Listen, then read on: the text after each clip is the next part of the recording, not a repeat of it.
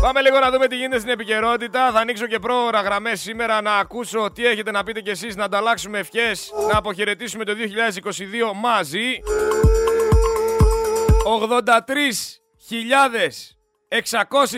83.627 θέσεις εργασίες χάθηκαν μέσα στο Νοέμβρη. Είναι η χειρότερη επίδοση εδώ και 21 χρόνια από ό,τι λέει η καθημερινή. Αλλά σιγά το πράγμα. Ποιος θα το πιστέψει; Αφού ο Χατζηδάκης είναι Σούπερμαν. Βγαίνει και λέει ότι νίκησε την ανεργία. Δεν βγαίνει να μας πει όμως πόσες επιχειρήσεις έστειλε κάτω στην κόλαση.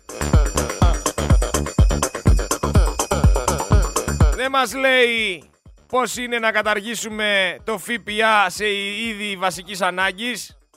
Τους ένοιαζε ότι λέει άμα καταργήσουμε το ΦΠΑ στο ψωμί είναι 140 εκατομμύρια. Αυτά τους ένοιαζαν, τα 140 εκατομμύρια. Μην χάσουν τη μαρμίτα.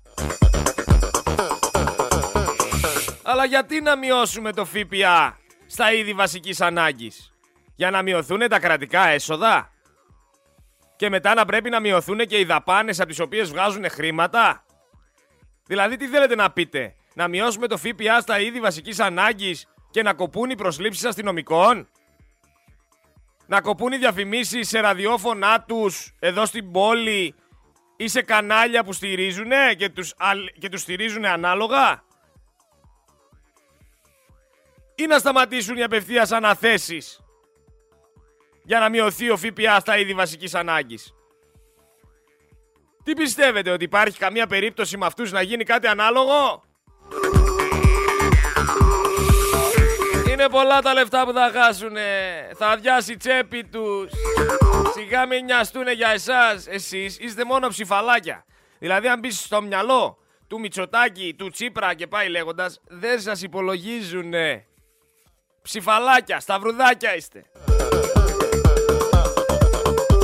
Ρε με την πανδημία, παγκόσμιο φαινόμενο. Πρώτη σε θανάτους ένα εκατομμύριο η Ελλάδα.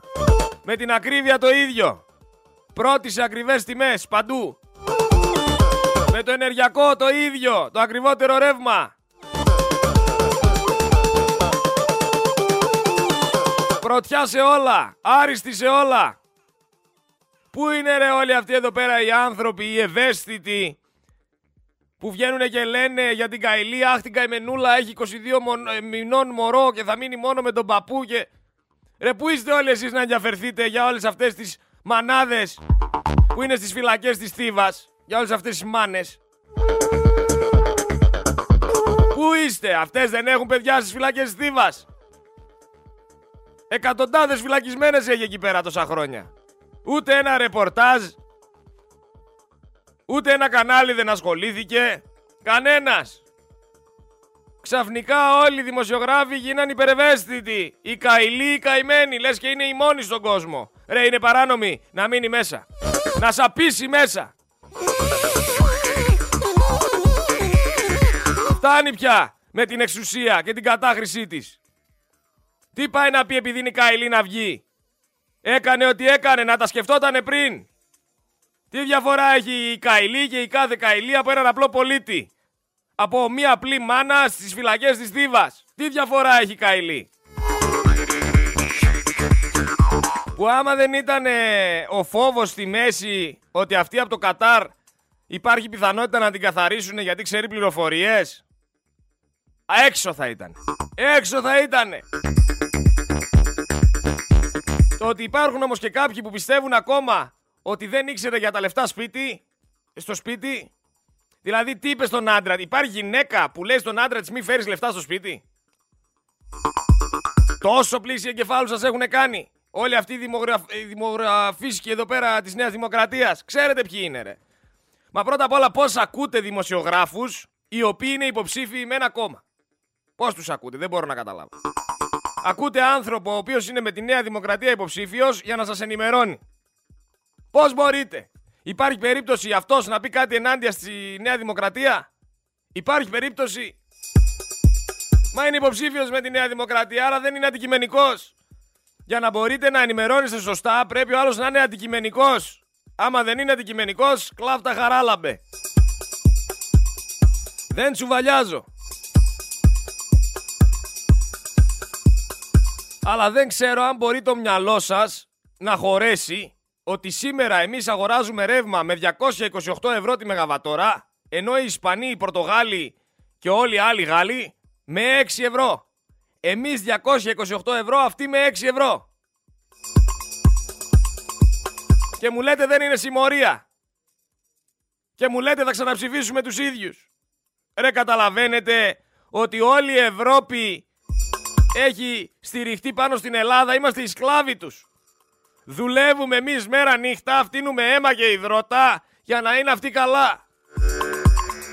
Και όταν λέω αυτοί, βάζω και την κυβέρνηση μέσα. Βάζω και τους πολιτικούς μέσα. Βάζω και Άδωνη, βάζω και Μητσοτάκη, βάζω και Τσίπρα. Τους βάζω όλους αυτούς που, που κυβερνήσανε και βγάλανε εκατομμύρια πάνω στις πλάτες μας. Ρε ένα χιλιάρικο κάνει το παπούτσι του Άδωνη. Ένα χιλιάρικο.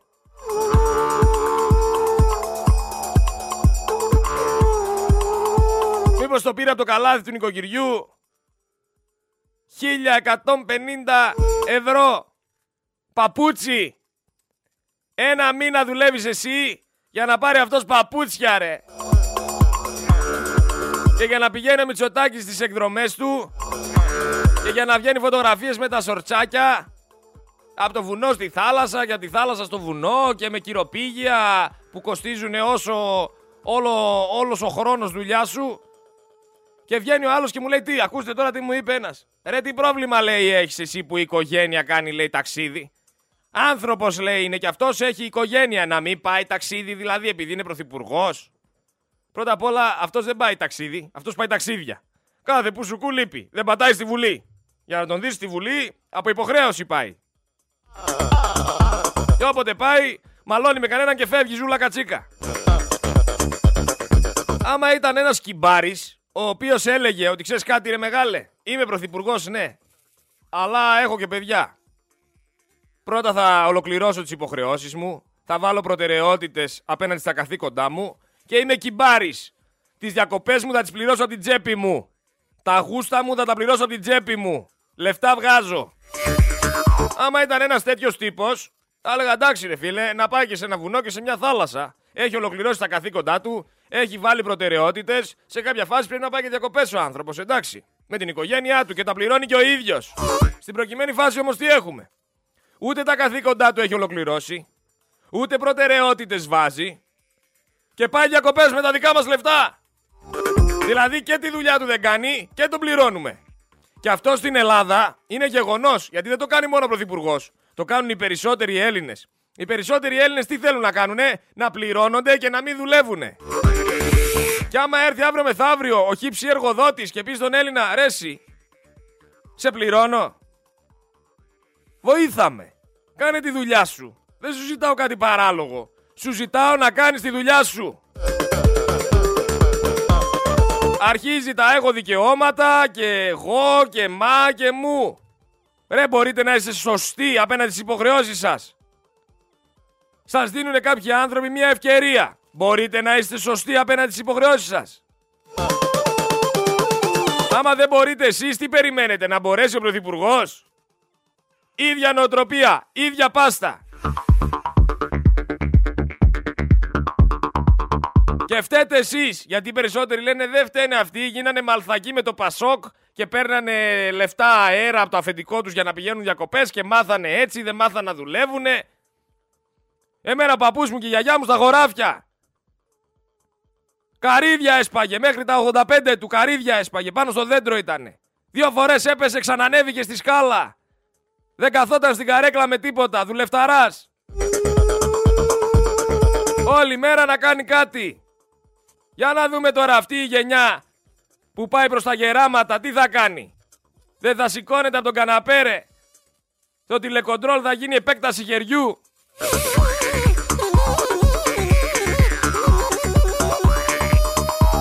Αλλά οι δύσκολες καταστάσεις φτιάχνουν δουλευταράδες. Οι δουλευταράδες φτιάχνουν περιουσία. Οι γη και τα παιδιά αυτών, όχι όλοι πάλι ξαναλέω, οι περισσότεροι όμως, βρίσκουν έτοιμη περιουσία, την τρώνε και τα παιδιά τους πρέπει να ξαναδουλέψουν, να ξαναζήσουν δύσκολα για να ξαναφτιάξουν περιουσία και κάνει κύκλο όλο το πράγμα. Κάνει κύκλο. Εγώ προσωπικά δεν με χαλάει. Να τρέχω όλη μέρα. Βάλε με να ανέβω στην κεραία. Βάλε με να σκάψω. Δεν έχω πρόβλημα. Υγεία το θεωρώ. Απορώ πώς μπορείτε και σαπίζετε στους καναπέδες σας, ρε. Πώς κουριάζετε. Απορώ. Το ευχαριστιέστε. Τι κάνετε.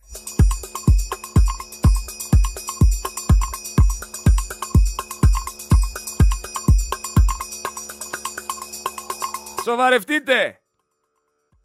Όλοι θέλετε τις δικές σας υποχρεώσεις να τις κάνει κάποιος άλλος. Δεν είστε υπεύθυνοι αρχικά. Και περιμένετε από τον Πρωθυπουργό να είναι υπεύθυνος που πάνω στις δικές σας πλάτες ανέβηκε εκεί που ανέβηκε. Ρε δικές σας δουλειές ζητάτε να σας τις κάνουν άλλοι. Το ίδιο κάνει και αυτός. Είναι στην νοοτροπία λοιπόν. Πρέπει να αφήσουμε τον εγωισμό του ξερόλα, του είμαι κάποιος, του Έλληνα και να δούμε παραπέρα. Να δούμε ότι πρέπει να ενωθούμε, πρέπει να στηρίξουμε ένα τον άλλον και ο καθένας να αναλάβει τις ευθύνες του. Ο καθένας να είναι υπεύθυνος για τον εαυτό του. Και να σταματήσει να καταστρέφει την κοινωνία. Όλοι μαζί μπορούμε να αλλάξουμε πράγματα. Ένας-ένας, σαν μονάδες, ξεχάστε το. Πιο ακριβό ρεύμα στην Ευρώπη λοιπόν. Με διαφορά από τη δεύτερη Ιταλία και τρεις φορές πάνω από τις περισσότερες χώρες στην Ευρώπη. Είμαστε έξι φορές πιο ακριβοί από Ισπανία και Πορτογαλία. Και λίγα λέω. Και βλέπεις τώρα άρθρα τα οποία προσπαθούν να αλλοιώσουν την άποψη. Η νέα μανία λέει στην Ελλάδα είναι το κρύο ντουζ. Είναι λέει τελικά τόσο ευεργετικό.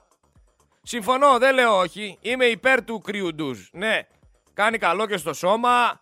Θεωρώ ότι είναι και θεραπευτικό. Αλλά το άρθρο αυτό δεν είναι τυχαίο. Άλλο να θες να κάνεις κρύο ντουζ και άλλο να υποχρεώνεσαι να κάνεις κρύο ντουζ. Έχει διαφορά που κανένας δεν τη σημειώνει.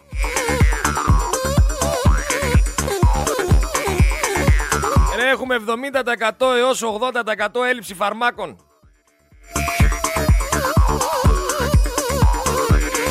Και βλέπεις τον Άδωνη και τον Πλεύρη και τον κάθε πολιτικό να ποζάρουν μπροστά από κάνα χριστουγεννιάτικο δέντρο με παπούτσια που κάνουν 1000 ευρώ.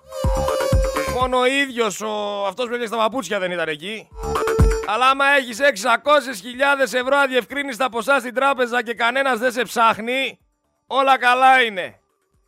Εσύ εκεί πέρα έξω ρε Έλληνα που συνεχίζεις να ψηφίζεις Νέα Δημοκρατία, ΣΥΡΙΖΑ, ΚΑΠΑ και όλα αυτά τα κόμματα που ξεροσταλιάζεις, που γουργουρίζεις το στομάχι σου που περιμένεις να ανοίξει πλατφόρμα για το δελτίο σύντησης εσύ τι κάνεις; Συνεχίζεις να δίνεις ευκαιρία σε αυτόν τον άνθρωπο να μας κοροϊδεύει και να μας κλέβει; Να πηγαίνεις να τον ξαναψηφίσεις; Και μετά σου φταίει ποιος; Ο γείτονας; Ποιος σου φταίει μετά ρε αδερφέ; Πρέπει πλέον στη μαύρη αγορά να πάμε να βρούμε Depon. Να πάμε να βρούμε Xozal, Aerolin, πώς λέγονται όλα αυτά. Στη μαύρη αγορά θα τα βρίσκετε. Φαρμακοποιός λέει βρήκε από συνάδελφό της Depon και έλεγε στον πελάτη μπορώ να σου δώσω μόνο ένα πακέτο γιατί έχω έλλειψη και θέλει κι άλλος. Μιλάμε για Depon. Μιλάμε για κατάντια. Δεν θα βρίσκουμε αναβράζουν τίποτα. Δεν θα έχουμε φάρμακα ρε με αυτούς που μπλέξαμε. Αλλά όταν έχεις βάλει έναν δικηγόρο υπουργό υγείας που δεν ξέρει την ΑΒ, ε, αυτό είναι ρε φίλε. Αυτό είναι η συνέπεια. Αρρωσταίνουν παιδάκια και δεν υπάρχουν φάρμακα. Παθαίνουν αλλεργίες και δεν υπάρχουν αντισταμινικά.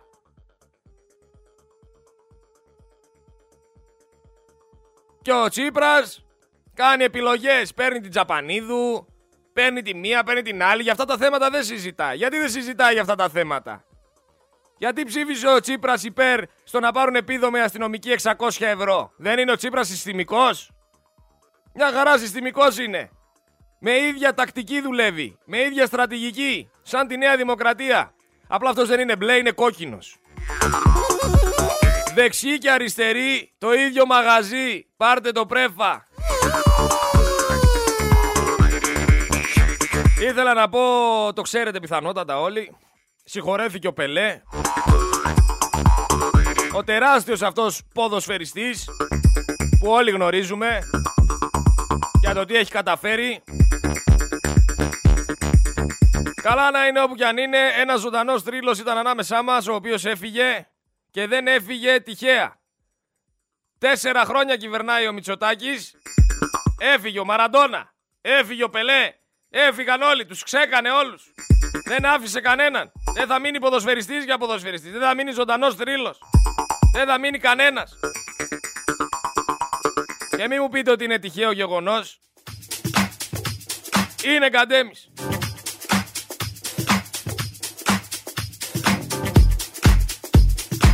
Βρήκανε τώρα νέα, νέο οργανισμό, νέα, νέα φάση έτσι να χτυπήσουνε και στο παρελθόν πήγαν να χτυπήσουν το χαμόγελο του παιδιού. Τώρα όμως βλέπω ότι σιγά σιγά βλέπουν την τεράστια περιουσία που έχει, τα κέρδη που δημιουργούνται εκεί πέρα, πώς κάνανε με την κυβωτό του κόσμου; 90 εκατομμύρια σου λέει θα βάλουμε τη Μαρτίνου εκεί. Δεν θέλουμε ούτε Πάτερ Αντώνιο ούτε κανέναν. Τον βγάλαν αυτό να εγκληματία, τελικά τον αθώσαν, αλλά το αποτέλεσμα ποιο είναι, άλλαξε πρόεδρο ο οργανισμός. Άλλαξε πρόεδρο. Τα έσοδα πλέον θα τα διαχειρίζεται μία πρόεδρος της Νέας Δημοκρατίας. Απλά πράγματα. Το ίδιο πάνε να κάνουν τώρα και με το χαμόγελο του παιδιού. Τους έχω ικανούς να βάλουν διευθυντή το λιγνάδι. Σοβαρά σας μιλάω. Τους έχω ικανούς.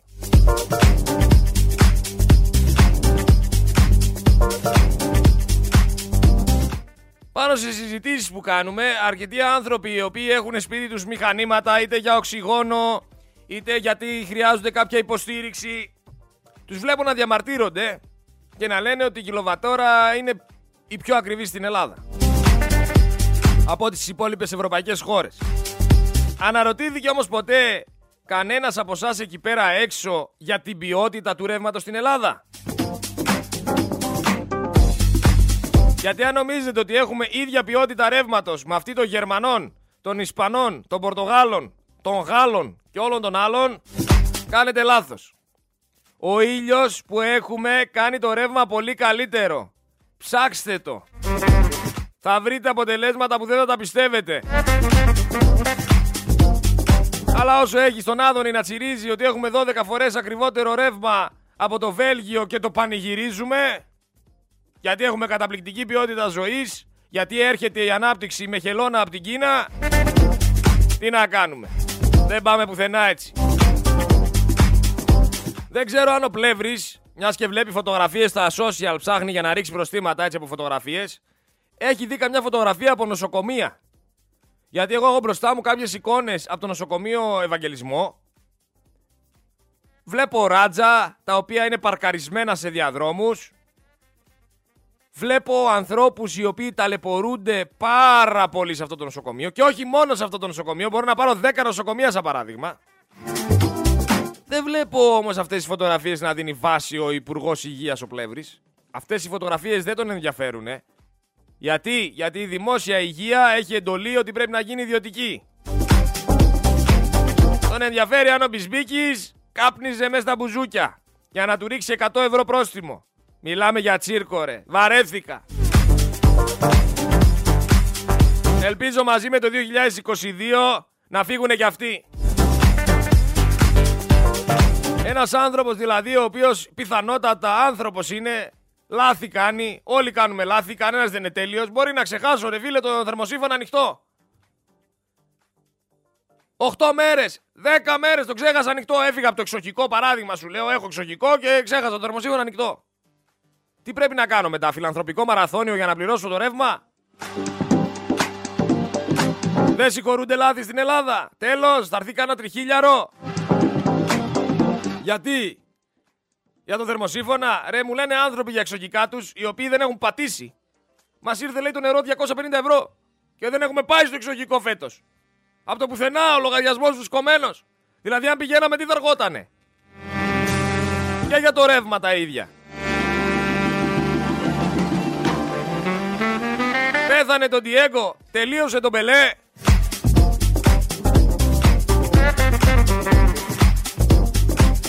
Ποιος είναι ο επόμενος; Χτυπάει πόρτες.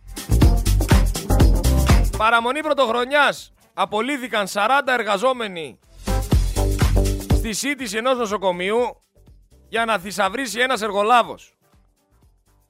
Και βγαίνω εδώ από το μικρόφωνο τσιρίζω, ρισκάρω τη ζωή μου, γιατί ξέρετε πώς λειτουργούν οι μαφίες. Βγαίνω τσιρίζω ότι μια συμμορία ξεφτυλισμένων χαρίζει τα πάντα στους φίλους τους και εσείς αυτό που έχετε να πείτε είναι ότι «Α, ξέρεις κάτι, ο Στέφανος πήγε για ψάρεμα». Ναι ρε, πήγε για ψάρεμα. Στα 31 μέτρα ψάρευε. Και ήτανε τρία άτομα. Μου τα είπε πιστευτικά εκτός, αλλά εγώ θα σας τα πω να τα ξέρετε. Τρία άτομα ήταν. Τρεις τεχνικές δουλεύανε. Ο ένας καθετή. Ο άλλος άλλη, ο άλλος άλλη. Να μην τα λέμε και όλα στον αέρα. Και γαρίδα και μαμούνι και σαρδέλα. Και 31 μέτρα και 5 μίλια από το πόρτο κουφό. Και βγάλανε γόπες, ένα ροφό και ένα φαγκρί ρε φίλε και μου λέτε ότι είναι επιτυχία. Κανονικά έπρεπε να γυρίσουν πίσω με φάλαινα. Με φάλαινα έπρεπε να γυρίσουν πίσω.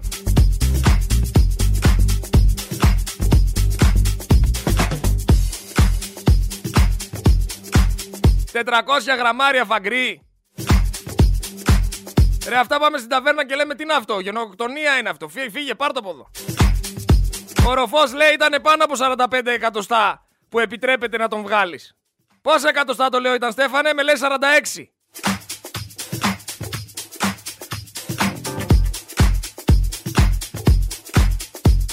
Επιτρέπεται 46.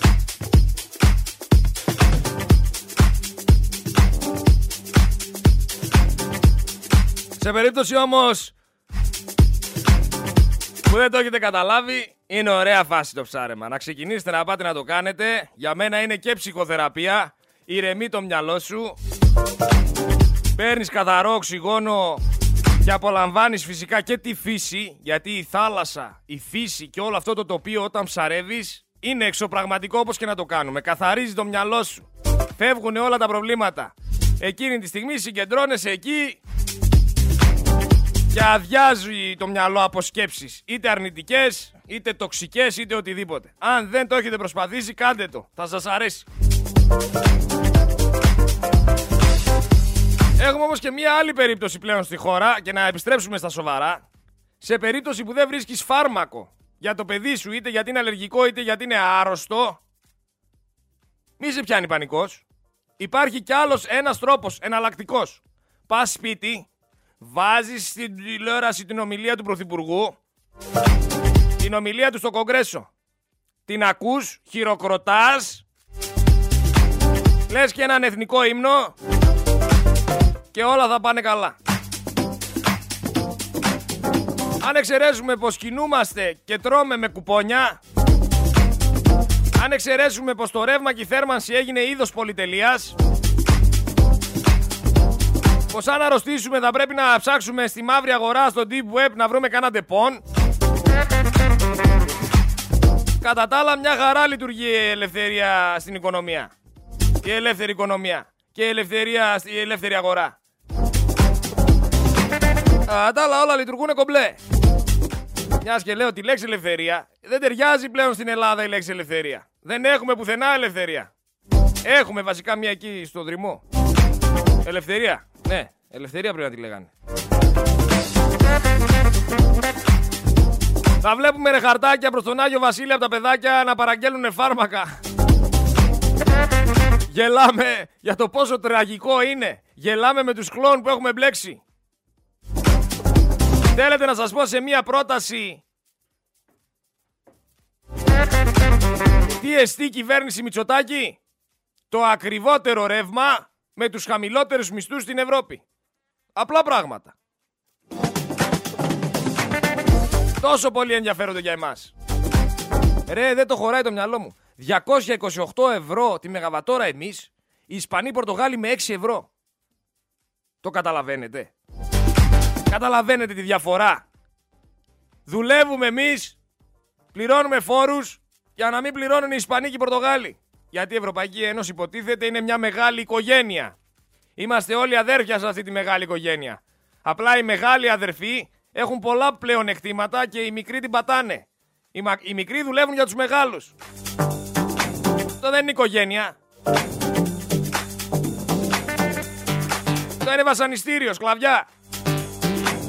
Το μεγάλο ψάρι τρώει το μικρό.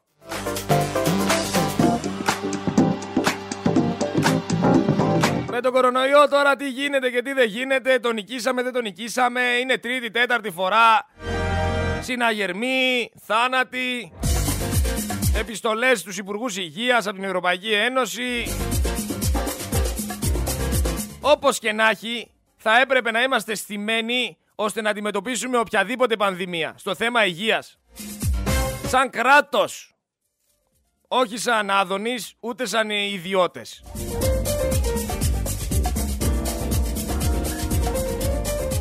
Απ' την άλλη, πολλοί αναρωτιούνται γιατί δεν έκανε εκλογές μέσα στο 2022 ο Μητσοτάκης. Γιατί δεν ολοκληρώθηκε η απογραφή του 2020. Γιατί καταλαβαίνει ότι πλέον έχει βουλιάξει το καράβι και προσπαθεί να βρει τρόπο είτε για νοθεία είτε για να κερδίσει ψηφοφόρους πριν τις εκλογές προεκλογικά. Γιατί δεν ξέρει πόσες βουλευτικές έδρες βγαίνει αναεκλογική περιφέρεια. Κανένας δεν ξέρει. Εγώ πιστεύω πάντως ότι ήθελε να εξαντλήσει την τετραετία ώστε να αρπάξει όσα περισσότερα μπορεί. Και το Ταμείο Ανάκαμψης περίμενε 1000%. Μιλάμε για 10 δις 10 δις απευθείας αναθέσεις ρε παιδιά. Και εσείς είστε με 22 ευρώ το μήνα. Και σκέφτεστε να τους ξαναψηφίσετε. Ρε 10 δις σας είχα εξηγήσει πόσα χρήματα είναι. Η συλλογή του Ροδόλφου η οποία περιείχε μέσα τα πιο σπάνια πράγματα σε αυτό τον πλανήτη πράγματα τα οποία ε, δημιουργούνται μέσα σε νεφρά από αγελάδες πίνακες του Νταβίντσι Μέχρι γλυπτά, ό,τι μπορείς να φανταστείς είχε μέσα αυτή η συλλογή του Ροδόλφου. Έκανε 1,5 δις. Έτσι, βάλτε τα κάτω, 1,5 δις. Αυτοί έχουν μέχρι στιγμής 10 δις απευθείας αναθέσεις. Βάζω πανώ και τη συλλογή του Μόργαν. Αυτός ο τύπος με το μουστάκι που είναι στη Μονόπολη, ο Φαλακρός, αυτός υπήρχε. Και είχε συλλογή μεγαλύτερη από του Ροδόλφου. Είχε σκεφτείτε, είχαν τυπωθεί, λέει, οι αρχικές βίβλοι που ήταν πέντε μεγάλες βίβλοι, τεράστιες. Ο Μόργαν είχε τρεις και το Βατικανό έχει δύο. Ο Μόργαν είχε περισσότερες από τον Πάπα. Και η συλλογή του κοστολογούταν στα 2,5 δις. Βάζουμε λοιπόν κάτω τη συλλογή Ροδόλφου. Συλλογή Μόργαν. Και δεν ακουμπάμε τα 4 δις ρε. Και αυτοί βγάλανε 10. Δεν φαντάζεστε για τι λεφτά μιλάμε. Κορόιδα. Λογικό είναι να μοστράρει με παπούτσι χίλια ευρώ άλλος, αφού δεν είναι για αυτόν τίποτα τα χίλια ευρώ. Ποιος ξέρει πού τα έχει και πόσα έχει. Κανονικά έπρεπε να γίνει σχετική έρευνα. Για μένα σκαμνή, κάγκελο και κατάσχεση περιουσίας και μια χαρά ξαναχτίζεται η Ελλάδα.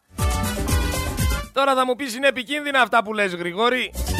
Χτυπάς σε αδύναμο σημείο και θα σου την πέσουνε. Εγώ έχω να σας πω ότι από τα στενά που έχω βγει και έχω μεγαλώσει ένα πράγμα έμαθα. Να μην τα παρατάω. Και είναι νόμος αυτός. Και για μένα και για όσους είχα κοντά μου. Να μην τα παρατάω.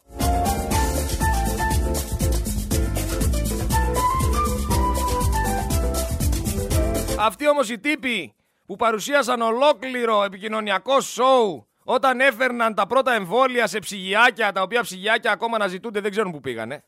Υπάρχει περίπτωση να είναι σε κάνα μπάρμπεκιου στην αυλή ενός πολιτικού.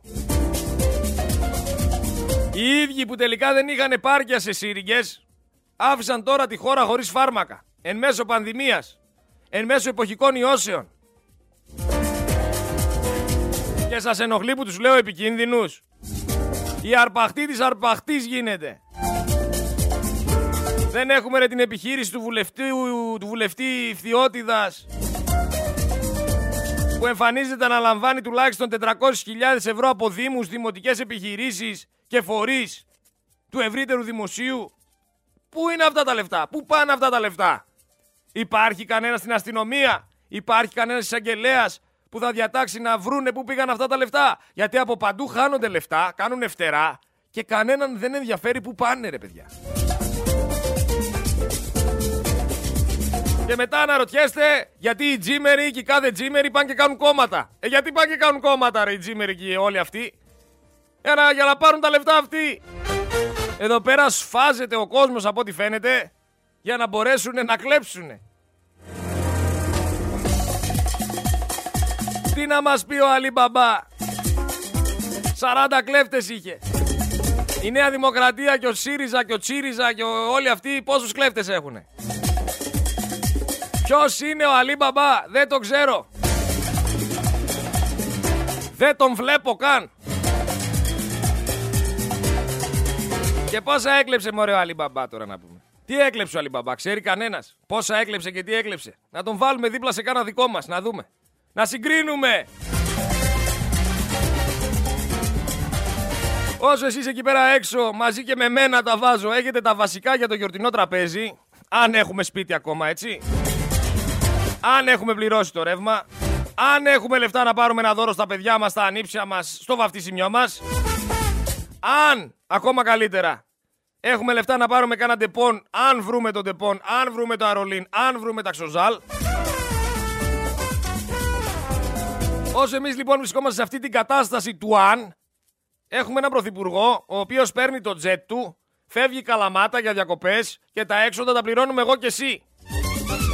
Παίρνει την οικογένεια, κάνει τα ταξιδάκια του με το τζετ του, προσγειώνεται, τρώει με άλλους 50, τους κερνάει, τους κερνάει με δικά μας λεφτά. Ταξιδεύει με δικά μας λεφτά. Αγοράζει ρούχα και ό,τι χρειάζεται η οικογένειά του με δικά μας λεφτά. Αλλά εμείς δεν έχουμε λεφτά για το δικό μας τραπέζι. Δίνουμε λεφτά για το τραπέζι του Μητσοτάκη.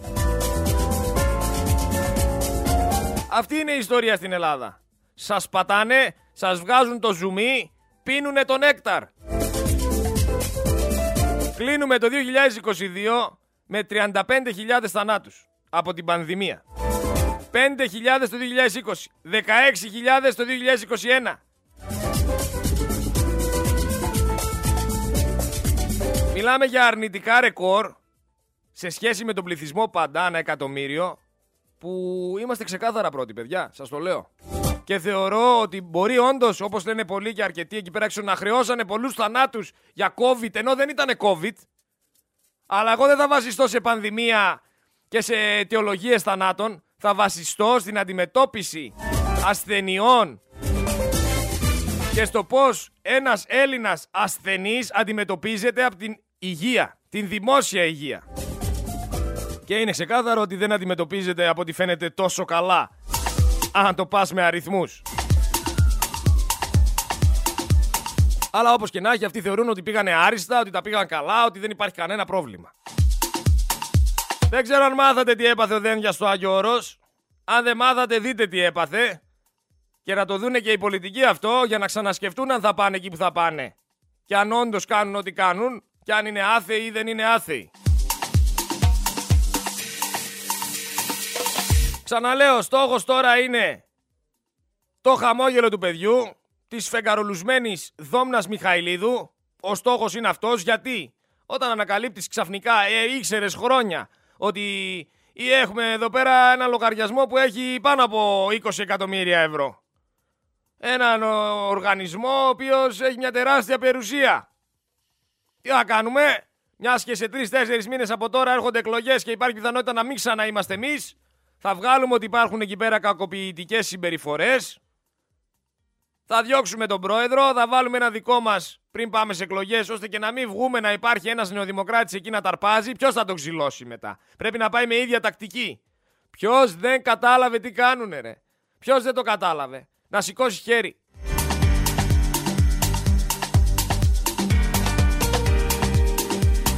Όπου μυριστούν χρήμα και είναι ρακούν στο να μυρίζονται χρήμα, χτυπάνε.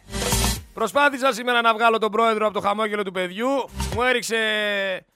Μου το έκλεισε. Δύο φορές μου το έκλεισε. Πιθανότατα να είχε δουλειά ο άνθρωπος. Δεν τον κατηγορώ. Θα ήταν όμως ωραίο να τον ακούγαμε. Ίσως από εβδομάδα. Ίσως από το νέο έτος. Θα ήθελα να ακούσω και την άποψή του. Τώρα θα με πει η άποψή του είναι και λίγο ρηψοκίνδυνη. Δεν ξέρει και αυτός τι να πει. Κινδυνεύει.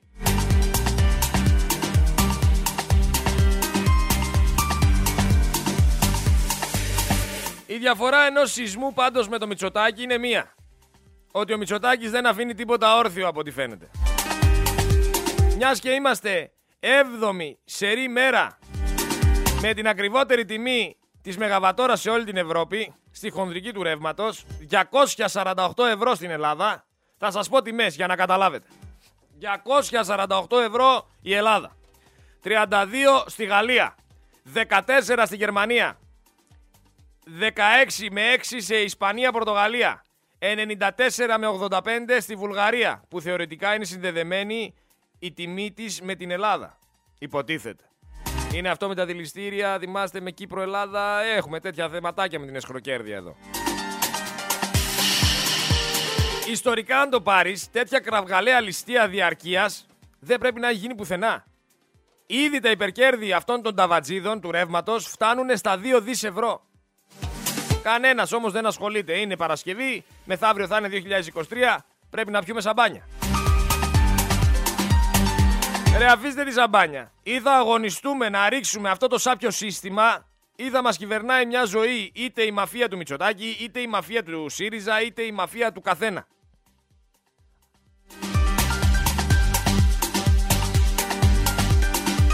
Άλλα λόγια να αγαπιόμαστε. Παρέα με τον Βαρδινογιάννη, τον Λάτσι, τον Μητυλινέο, τον Περιστέρη και όλους αυτούς τους εφοπλιστές κάνουν όλοι αυτοί. Ο ξεσηκωμός του λαού είναι η μόνη λύση. Δεν ζητάμε πολλά ρε. Ζητάμε να είναι κρατική, μονοπωλιακή ιδεή. Ζητάμε να καταργηθεί άμεσα το χρηματιστήριο ενέργειας. Απλά είναι τα πράγματα. Μα τη ιδεή την έφτιαξε ο παππούς μου η γιαγιά μου, ο παππούς σου η γιαγιά σου, οι πρόγονοί μας. Με φορολογίες, με χρήματα. Κολόνα προς κολόνα, κορμό προς κορμό, καλώδιο προς καλώδιο. Τη φτιάξαμε εμείς με δικά μας έξοδα για να την πάρει ξαφνικά ένας τζαμπαντάν και να ανεβάζει την τιμή στα ύψη και να πληρώνουμε στο Θεό χρήματα από το πουθενά για να κερδίζουν αυτοί δύο δις υπερκέρδη. Αυτό θέλετε. Για να υπάρχει χρηματιστήριο ενέργειας και εσύ να έχεις το πιο ακριβό ρεύμα στην Ευρώπη. Αυτό θες. Και όχι τίποτα. Άμα σηκώσεις και ανάστημα, απολύεσαι. Τον άλλον τον απολύσανε για να καταλάβετε τι εργοδότες υπάρχουν εκεί πέρα έξω και για να εκτιμάνε κάποιοι τον εργοδότη τους. Υπάρχει άνθρωπος ο οποίος απέκτησε σκλήρινση κατά πλάκας και τον απέλησαν. Υπάρχει εργαζόμενη η οποία έβγαλε πρόβλημα στο γόνατο, ζήτησε σκαμπό για να, κάτσει, να κάθεται στο ταμείο και ζήτησε και να πάρει ρεπό στην Αργία στις 26 Δεκάτου και την απέλησαν. Δεν έχουν γίνει ανάλογες κινητοποιήσεις φυσικά να στηρίξουν αυτούς τους εργαζόμενους.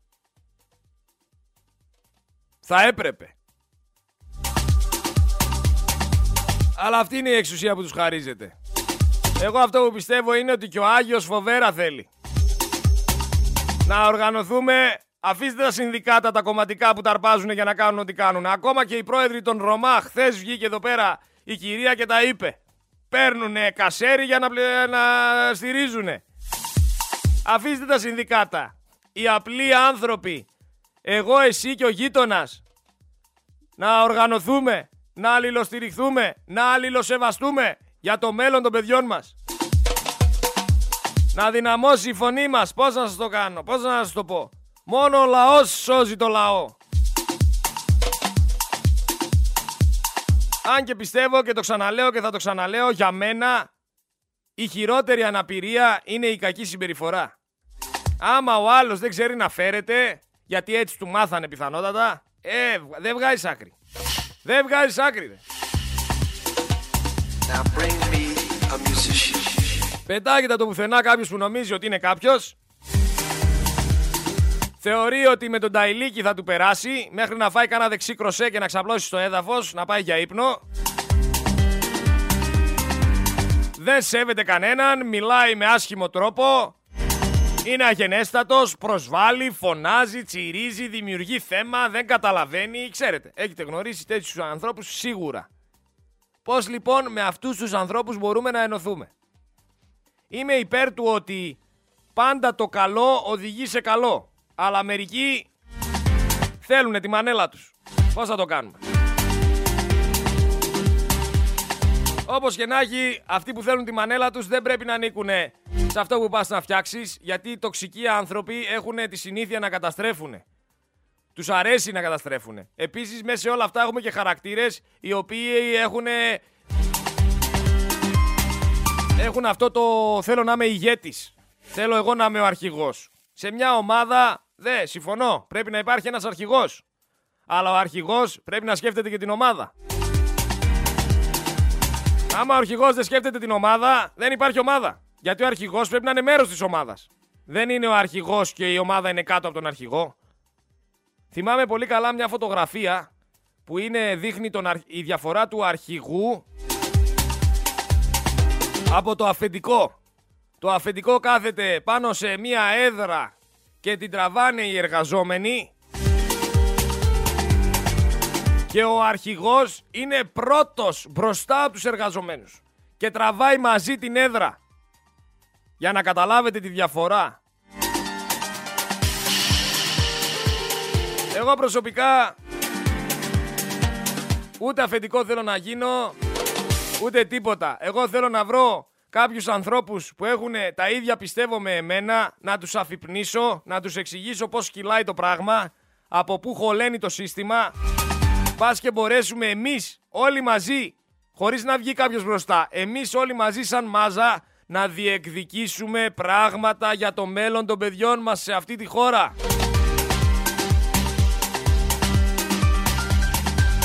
Τώρα όλα τα άλλα έρχονται δεύτερα. Πολύ δεύτερα κιόλας.